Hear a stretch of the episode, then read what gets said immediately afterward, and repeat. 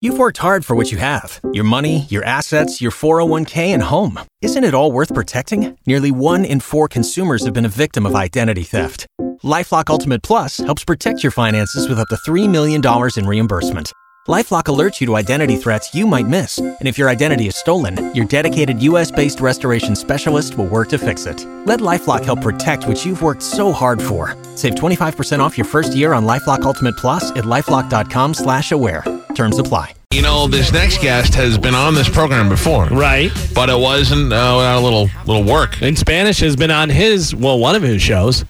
Yeah, well, that was the one. That was Man vs. Food, right? Right. That was the original one where Adam Richman would go around eating food from different places Yeah, around that the was country. his big launch. In Spanish, when he was cool and he had hair. Remember Right. that Spanish back Yeah. when you used to be cool? Yep. And you had hair, and we sent him down to the uh, Man vs. Food taco bus. Mm-hmm. And uh, they saw him and thought we were sending him down there to start trouble because we had a little Twitter feud with him. Right. And now we're all back together again. Yep. And uh, Adam Richman's had several shows. Now, the last show he had was on Fox. It was called Food Fighters. Food Fighters, which was actually pretty good. He, uh, I, I love food shows, and he had uh, where he would have like home cooks come, and they would be like, "I make this really well. I make this really well." Give them like a few different things, and then he'd go, "Okay, well, you're going up against world famous chef so and so," and they would come out and they'd be like, "I'm going to kill this person." And how did I'm going to ask him? But how did uh, most of the people do? Did they compete well? Because I saw some, like there's some of those shows where the people taste it and then they pick who's they like better. And I'd see uh, the uh, what's his name, the guy who makes the burgers, Bobby Flay. Yeah. and he would lose out to people, and I'm like, Sure. see, that they're all just regular people who know how to cook a Well, little Well, it bit. happens sometimes, but like people had certain things. So, like if I was a home cook and you were a pro chef, and I knew that your thing was barbecue, I'd be like, "Oh, I'm not going to go barbecue. I'm going to do my Thai something, whatever, you know, some sort of Asian food because I don't think you know how to do that, and I do that really well." and Adam Richman doesn't cook; he just eats, Right. right? And As he far was as like we know, but. I, I think he can. I think Well, he. he's been around enough food now, Right. you know.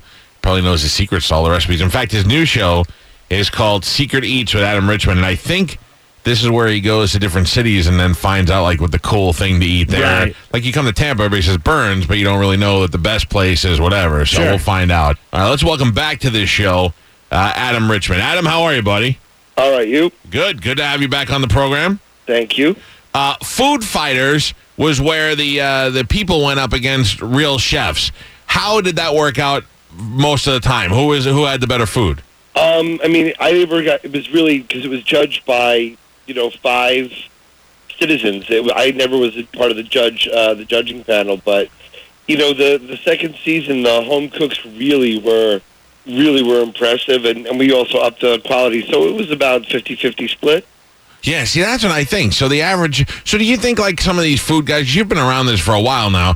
Some of these chefs, some of them are like really fun and they like it, and some of them just become like pretentious pricks. Like they think that they're so much better than the average guy, and yet they lose to average uh, home cook people.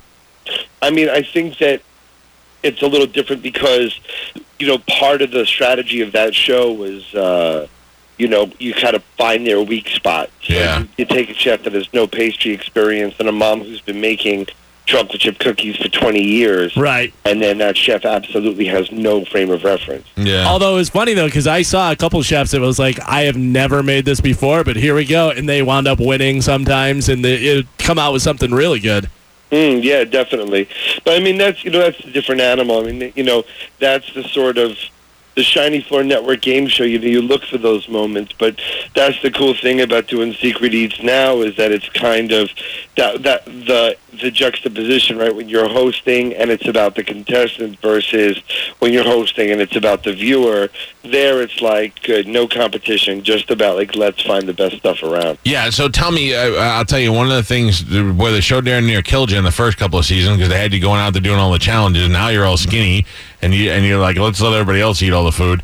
Now the new show is uh, Secret Eats with Adam Richman, which it'll premiere uh, Monday on the Travel Channel at 10 o'clock. What is this now? I would imagine you go to different cities and find the like you go to Tampa and everybody tells you to go to Bern's, but you will go to Tampa and find the place that is the the local favorite. Correct?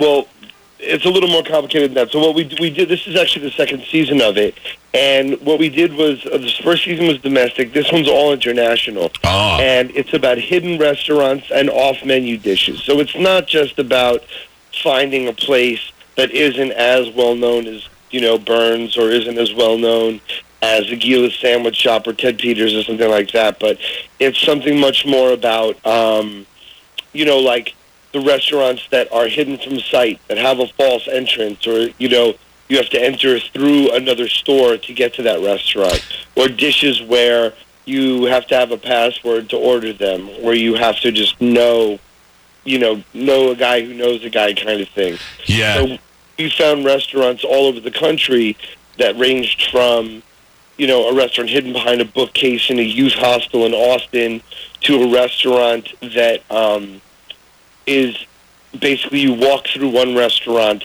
and there's a door in the back that leads to a tinier like hidden restaurant.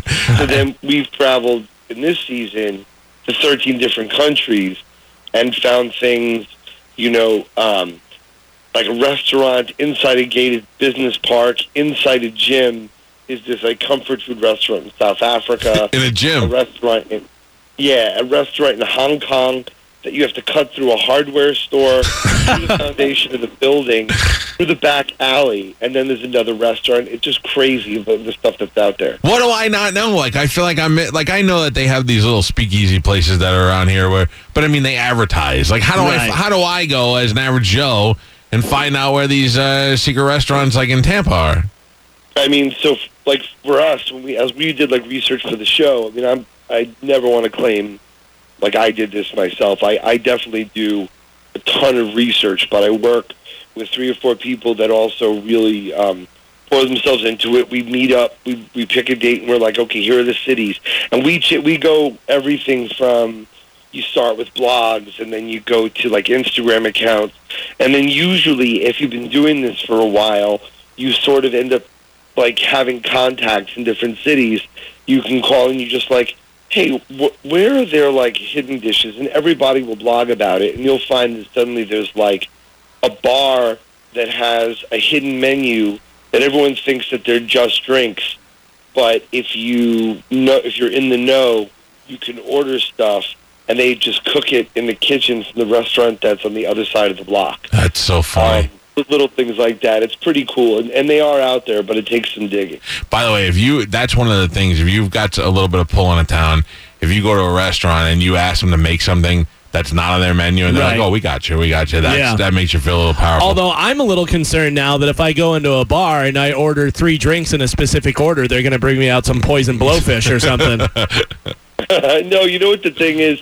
That like we made it clear, like our mandate was don't ever like please you know, this has to be something that whoever watches the show, in whatever country they watch it, that they can do it. It can't just be because I'm the meat puppet in front of camera that they'll do it for me. Right. It has to be done for anybody. So w- that was something that we would run into in the latter seasons of Man vs. Food. We're like, you know, because usually challenges have great stories behind them, but then they're like, we like your show, we wanted to have a challenge. So then, you know, and that's hardly compelling television. So we're like, all right, let's find real, real legitimate secrets. So sometimes there were places that, um, well, for example, um, in Hong Kong, just to mention them again, there is there's a fake stamp shop, and it has a whole false wall. You can't even find the entrance. but if you press on this one, like stamp, like it's like a stamp, not like a postage stamp, but rather like something you would like, you know, stamp like approved. right. Right. You would hold them like stamps. I guess whatever. So you press on one of them in the display case, and a whole false wall opens to just get you in the front door. How awesome! That is so cool. And it's a district in like this Chinese neighborhood where they make these traditional stamps. So it looks like every other stamp shop. Yeah. And it's so confusing. So you had to see a bunch of white people walking around this neighborhood in Hong Kong opening display cases and pressing on stuff. Trying to get Get the hell in. out of here. Get the hell out. Stop touching my stuff. Get out of here. By hey, by the way, I don't. I would imagine we're probably close in age. You in your late thirties, early forties.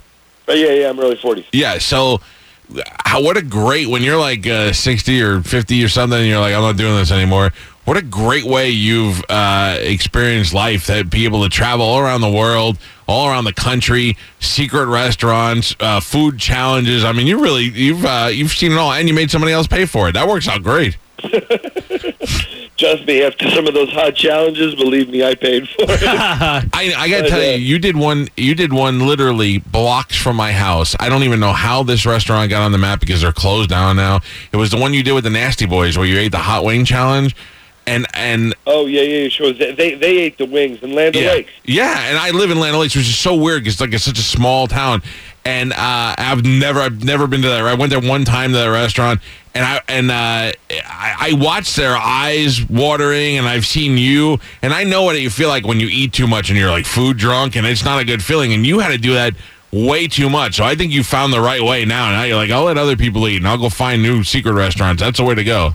Well, I mean, the thing with Man vs. Food Nation, the, the, the problem was, I mean, look, it's not a good problem to have, but I mean, Man vs. Food repeated so well that they aired it so much, and the whole point was that it ended up, instead of being that Man vs. Food was me exploring it, Man vs. Food Nation was me showing how that the nation had loads more and loads more people interested in it. It ended up just seeming like it's the same show, just Adam's not eating the challenges other people are Yeah. and it, it, it sort of ended up getting undercut there. I think for me, I like doing secret eats um, so much more, I guess, because the challenge is not only do they eat up the entire second half of the show structure wise, that they're polarizing. If you like the challenges, you watch. If you don't, you lose half the show. That's So true. here that it's I can show four restaurants, you know, twice as many. Um, well, I guess technically we show three of those shows, but we weren't showing the real menu. But to, you know, twice as many restaurants can benefit from the exposure, and who knows? Maybe I show the first two restaurants in Mexico City, and you're not you're not digging what we're serving, but then all of a sudden those second restaurants are amazing that we wouldn't have had a chance to even show them. And we're not out to find, you know, Andrew's got the bizarre food thing down. You know, Yeah. I'll occasionally sample a psychotic local delicacy, but I'm there to find like the like in London. There's an off-menu barbecue like breakfast sandwich that Right. has like brisket or pulled pork with like eggs and Mm. house-made bacon and cheese and a house-made roll and and it's hysterical and it's off menu and there's only 12 a day. So I'm asking the chef, I'm like, dude, why are there only 12? These are delicious. He's like, man, I run a barbecue joint. What the hell do I need eggs for? I, eggs. I serve a dozen sandwiches. When the eggs are done, the sandwiches are Dozen done. and he's out. He's out for the day. Uh, the show is called Secret Eats with Adam Richman. You can check it out Monday, uh, ten o'clock on the Travel Channel. Dude, it's good to talk to you, and good luck with the uh, with the show. All the best, man. Thank you. All right, pal. There you go. Adam Richman. Secret Eats is the show. You can see it Mondays on the Food Channel. What is it? The Travel Channel. I forgot to talk to about how fat Bert got. Oh yeah, he found some secret eats. It's no secret. Waiting on a tax return? Hopefully, it ends up in your hands. Fraudulent tax returns due to identity theft increased by 30% in 2023. If you're in a bind this tax season, LifeLock can help. Our US based restoration specialists are experts dedicated to helping solve your identity theft issues. And all Lifelock plans are backed by the Million Dollar Protection Package. So we'll reimburse you up to the limits of your plan if you lose money due to identity theft. Help protect your information this tax season with LifeLock. Save up to 25% your first year at LifeLock.com slash aware.